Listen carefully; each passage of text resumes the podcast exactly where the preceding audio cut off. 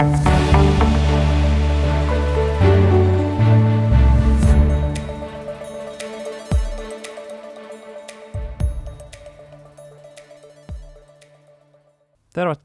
kuuntelemaan Nordean varallisuuden hoidon helmikuista sijoituspodia tällä kertaa.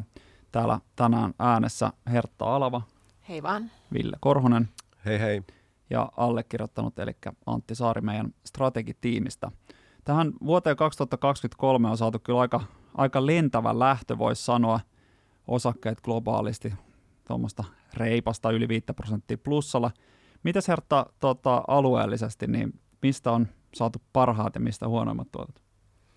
No kyllä siellä nousukärjessä on näistä isoimmista markkinoista ollut selkeästi Kiina tässä alkuvuonna ja me on Kiinassa aina aika paljon puhuttu näissä podeissakin ja tosiaan siellä on koronarajoitukset poistettu, mikä on sitten johtanut siihen, että odotukset tämän vuoden talouskasvusta ja yritysten tuloskasvusta on noussut aika huikeasti ja se on sitten tietysti heijastunut sinne pörssiin myös. Sitten taitaa olla Kiinan jälkeen sitten Eurooppa siellä aika seuraavana siellä nousukärjessä ja Euroopassakinhan tuntuu, että uutisvirta on kääntynyt aika selkeästi paljon positiivisempaan suuntaan, jos mietitään, että minkälaisissa tunnelmissa me oltiin silloin syksyllä. Eli siellä on kanssa talousennusteita nostettu ja yritysten tulosnäkymät on sitä myöten vähemmän murheelliset kuin miltä ne, niiden ajateltiin olevan. Ja Ehkä sitten niin kuin heikoimmassa päässä siellä on sitten miinuksella oikeastaan vaan Intia, että Intiahan taas on ollut näissä näinä vaikeina vuosina se paras markkina. Siellä on ollut hyvää nousukehitystä, että osittain siinä on sitten kyse se, että defensiivisiltä markkinoilta on siirrytty sitten vähän näihin riskipitoisemmille markkinoille, mutta on siellä Intiassa sitten vähän näitä kotikutosia syitäkin, että siellä on yhden ison yritysryppään ja kirjanpidon osalta ollut pikkasen kysymysmerkkejä, että ja sitten ku, kuinka velkaantunut se on, mutta koko markkinan kannalta se nyt ei ole hirveän merkittävä, mutta täytyy aina muistaa, että etenkin kun meillä on tämmöisiä piensijoittajavetosia markkinoita, niin kuin Intiakin on, niin tällaiset kuprut sitten hallintotapaan epä, hallintotavaan liittyvät ongelmat, niin ne sitten aiheuttaa vähän semmoista yleistä hermostuneisuutta. Mutta siis kaiken kaikkiaan ihan, ihan superhyvä tammikuu ja varmasti tämä on monet yllättänyt, että kyllä aika monet odotti tähän alkuvuoteen enemmänkin niin kuin dippiä. Ja sitten kun on nähty näin voimakasta nousua, niin se sitten tietysti osalle aiheuttaa iloa, mutta osalle sitten varmaan myös jopa vähän tuskaa, että kun ei ole päässyt mukaan tähän. Joo, tämä on siinä mielessä ehkä vähän inhottava jopa tämä markkina. Että aika usein kun näitä, ja nyt ehkä sanotaan vielä sekin, että vielä on ehkä hieman aikaista sanoa, että jäikö ne pohjat nyt sinne tota, syys-lokakuun vaihteeseen, mutta tällä hetkellä ainakin vähän siltä näyttää, mutta aika usein kun tällaisista niin kuin isommista kurssilaskuista sit lähdetään elpymään, niin se on, on just tämän, tämän kaltaista, että tuntuu siltä, että tässä ei ole mitään järkeä ja edelleenkin indikaattorit menee väärään suuntaan. Nythän on nähty jo vähän tosiaan elpymistä siellä monin paikoin näissä – mittareissa, mutta kaikki ei suinkaan ole mennyt parempaan suuntaan ja onhan tässä tietenkin huoliakin vielä. Mutta mut tällaista se siis tosiaan on, että silloin kun kaikista pahimmalta tuntuu, niin silloin yleensä on kaikista paras aika ostella niitä osakkeita ja ikävä, ikävä kyllä, niin sen tietää vasta sitten aina jälkikäteen, että mikä oli se tilanne, jossa kaikista pahimmalta tuntui.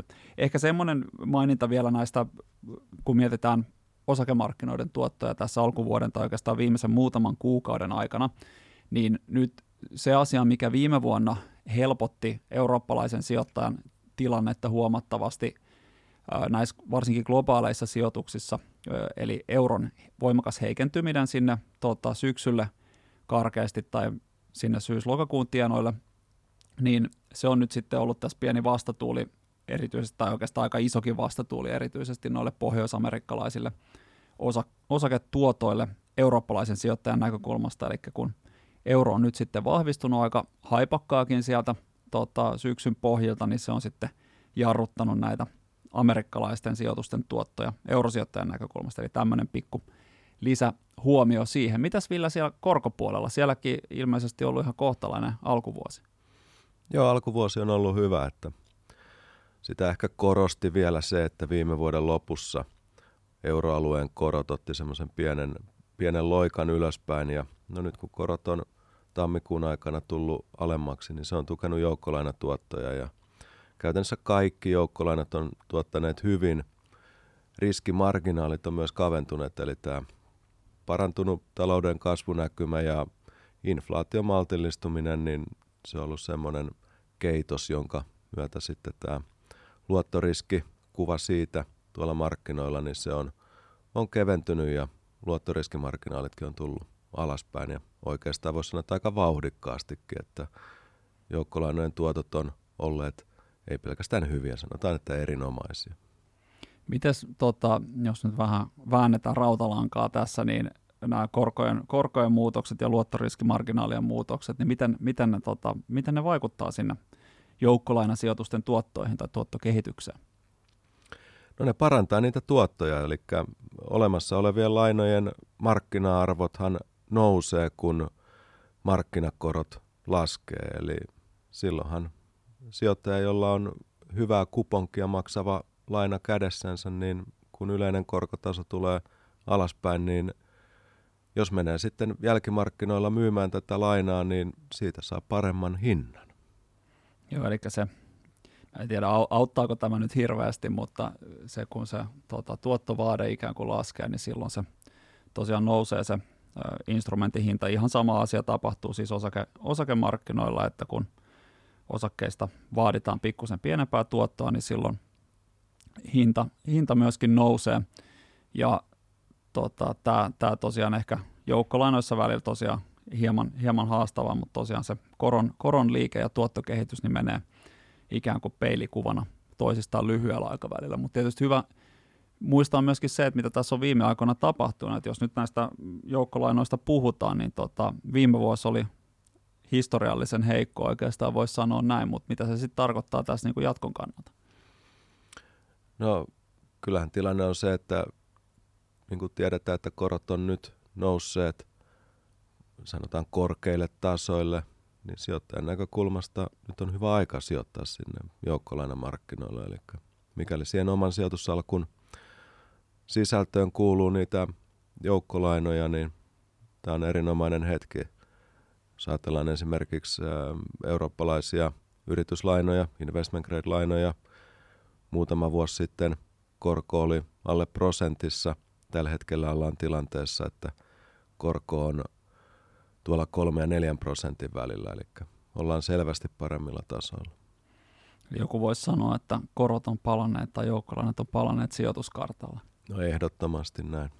Ja kyllä mä ehkä sanoisin myöskin sillä tavalla, että nyt kun näistä rahapolitiikan kiristyksistä valtaosa alkaa olla takanapäin, että vaikka tässä nyt Euroopassa varmasti nähdään vielä koronnosta ja ehkä Fedikään ei ole vielä aivan valmis omien, omien puheidensa mukaan ainakaan, niin tota, kuitenkin tämä vuosi todennäköisesti ei ainakaan tule olemaan läheskään niin heikko kuin mitä viime vuosi, vaikka korot vähän nousisikin. Ja itse asiassa jopa todennäköisemmin just näin, että varsinkin vähän pidemmällä tähtäimellä niin saadaan hyviä tuottoja. Ja se ehkä tärkeämpi huomio tässä on se, että kun viime vuonna sekä osakemarkkinat että joukkolainasijoitukset meni alaspäin ja sieltä sitten tuli ikään kuin lunta tupaa vähän oikealta ja vasemmalta, niin tänä vuonna tai tästä eteenpäin, niin on todennäköisempää, että se hajautushyöty niistä kyllä sitten palaa sinne salkkuihin ja mahdollisesti jopa parempana kuin mitä se on ollut pitkään aikaan, koska korot on sellaisella tasolla.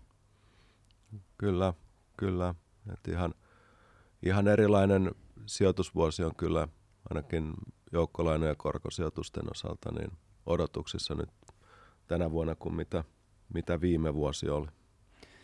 Pitäisikö vielä muutama sana tuosta rahapolitiikasta kuitenkin puhua, kun ne viestit on vähän, vähän olleet nyt moninaiset ja tässä nyt ainakin niin kuin ihan välittömät reaktiot, sanotaan nyt sekin, että tätä tehdään nyt sitten seuraavana päivänä tästä Euroopan keskuspankin tota, helmikuisesta tai helmikuun alun korkokokouksesta, eli nämä, nämä markkinaliikkeet on jo tiedossa, niin ne on olleet aika voimakkaita ja ehkä joku jopa sanoo, että ikään kuin väärään suuntaan. No markkinoilla pitkät korot on alkuvuonna jonkun verran äh, laskeneet alemmaksi, vaikka näissä helmikuun keskuspankkikokouksissa keskuspankit niin Yhdysvalloissa kuin Euroopassa nostivat ohjauskorkojaan. Eli keskuspankit edelleenkin tuovat sitä rahapolitiikkaa kireämpään suuntaan taltuttaakseen sen inflaation. Inflaatio on lähtenyt jo maltillistumaan, että siinä mielessä keskuspankkien toimiahan voidaan pitää onnistuneina. Yhdysvalloissa ohjauskorko nousi 0,25 prosenttiyksikköä, aletaan olla lähellä 5 prosenttia ja Euroopassa ohjauskorko nousi puoli prosenttiyksikköä ja ohjauskorko nousi kolmeen prosenttiin. Kevään aikana todennäköisesti nähdään sitten lakipiste näille ohjauskoroille. Viime vuonnahan ohjauskorot nousi niin kuin erittäin nopeassa tahdissa ja markkinoillahan tietysti esitetään arvioita siitä, että montako koronnostoa on vielä jäljellä, mutta kyllä tilanne on varmastikin sijoittajan kannalta se, että se merkittävä osa niistä ohjauskoronnostoista on tehty. Jos esimerkiksi EKPltä odotetaan nyt 2-3 koronnostoa tässä vielä kevään aikana, niin jossain mielessä voi sanoa, että ei sijoittajan näkökulmasta sillä ei ole käytännön merkitystä, tuleeko kaksi vai kolme. Että kyllä se valtaosa siitä rahapolitiikan kiristämisestä ja korkojen nostosta on jo tehty. Et pitkät korothan jo alkaa enemmän sitten katsoa niitä talouden kasvunäkymiä ja, ja odotuksia tulevasta inflaatiosta ja se siinä mielessä niin kuin sijoittajalle on, on niin kuin selkeämpi se tilanne, että voi keskittyä niihin, niihin pidempiin korkoihin ja niiden näkymiin. Joo, se on juuri näin, että nyt tässä kun ikään kuin viime, viime vuonna se iso shokki oli se vauhti, millä rahapolitiikkaa kiristettiin, ja toki sillä nyt voi olla sitten talouteen vielä jälkivaikutuksia, mutta nyt kun se tahti alkaa vähän hidastua ja mahdollisesti jopa lakipiste saavutetaan tässä alkuvuoden tai tämän vuoden kuluessa, niin tosiaan muilla asioilla alkaa sitten olla vähitellen enemmän merkitystä ja niihin voitaisiin tässä oikeastaan mennä seuraavaksi. Eli Hertta, tässä on nyt alkuvuoden aikana nähty vähän jopa myönteistä pöhinää tuossa talousennusten rintamalla. Joo, kyllä tässä on aika paljon ennusteita tosiaankin nostettu, että sillä tavalla vuosi on alkanut aika peilikuvana verrattuna viime vuoteen, että viime vuoteenhan me lähdettiin korkeilla ennusteilla ja sitten niitä laskettiin niin kuin läpi kevään aina sinne syksyyn asti ja nyt sitten on huomattu, että asiat ei nyt sitten onneksi menekään aivan niin huonosti kuin siellä syksyllä pelättiin ja talousennusteita on todellakin nostettu. Että esimerkiksi maailmantalouden kasvuennusteet, että ne oli vielä tuossa pari kuukautta sitten ehkä siinä hieman alle kolmen keskimäärin, niin nyt oikeastaan kaikki ennustaa jo yli kolmen prosentin kasvua. Et keskeinen tekijä siellä on tietysti se, että Eurooppaanhan pahimmillaan pelättiin niin kuin aika syvääkin taantumaa. No sitten näitä ennusteita vähän lievennettiin jo, että tulee ehkä sellainen pieni taantuma, ja nyt on aika monet kääntänyt nämä ennusteet jo pieneen plusmerkkiseen kasvuun. Et esimerkiksi Nordea ennustaa tämän euroalueelle prosentin talouskasvua tälle vuodelle, mikä olisi ihan, niin kuin, ihan siedettävää kasvu. Eihän Euroopassa muutenkaan yleensä kasvu ihan hirveän vauhdikasta ole. Ja sitten tosiaan Kiina on ollut iso, että siellä on niin kuin nähty jopa parin prosenttiyksikön nostoja siellä kasvuennusteissa. Eli me esimerkiksi odotetaan kuuden prosentin kasvua sinne. Ja sitten Yhdysvallat on ehkä sitten vähän tällä hetkellä jopa voi olla se eniten kysymysmerkki, että suurin osa vielä odottaa, että päästään niin pikkasen positiiviseen kasvuun, mutta siitä ei voida olla ihan vielä varmoja, että se voi olla vähän sen miinustakin, mutta sanotaan, että siellä on ainakin vaikea nähdä sellaista niin hirveitä riskiä, että ne ennusteet olisi niin jotenkin aivan, aivan niin väärässä. Eli siinä mielessä niin meille tulee semmoinen ehdottomasti hitaan kasvun vuosi, mutta ei välttämättä edes niin kuin sitä taantumaa. Eli tämähän toki sit tarkoittaa yrityksillekin niin kuin merkittävästi helpompaa toimintaympäristöä, että me ei ole ehkä vielä yritysten tulosennusteissa nähty kaikkea tätä ennusten nostoa, niin kuin mitä talouspuolella on tehty, että, mutta sanotaan, että jos monethan ennusti kanssa, että yritysten tulokset oikein romahtaa tänä vuonna. Puhuttiin jopa monien kymmenien prosenttien tuloslaskusta, niin aika vaikea sitä on ehkä tämän hetken näkemyksen pohjalta nähdä, että sellaisiin kauhuskenaarioihin päästäisiin. Eli aika, aika kiva, että se on aina kun odottaa tarpeeksi huonoa, niin sitten se, että tuleekin edes niin kuin lievän kasvun vuosi, niin sehän on niin kuin hyvä lopputulema.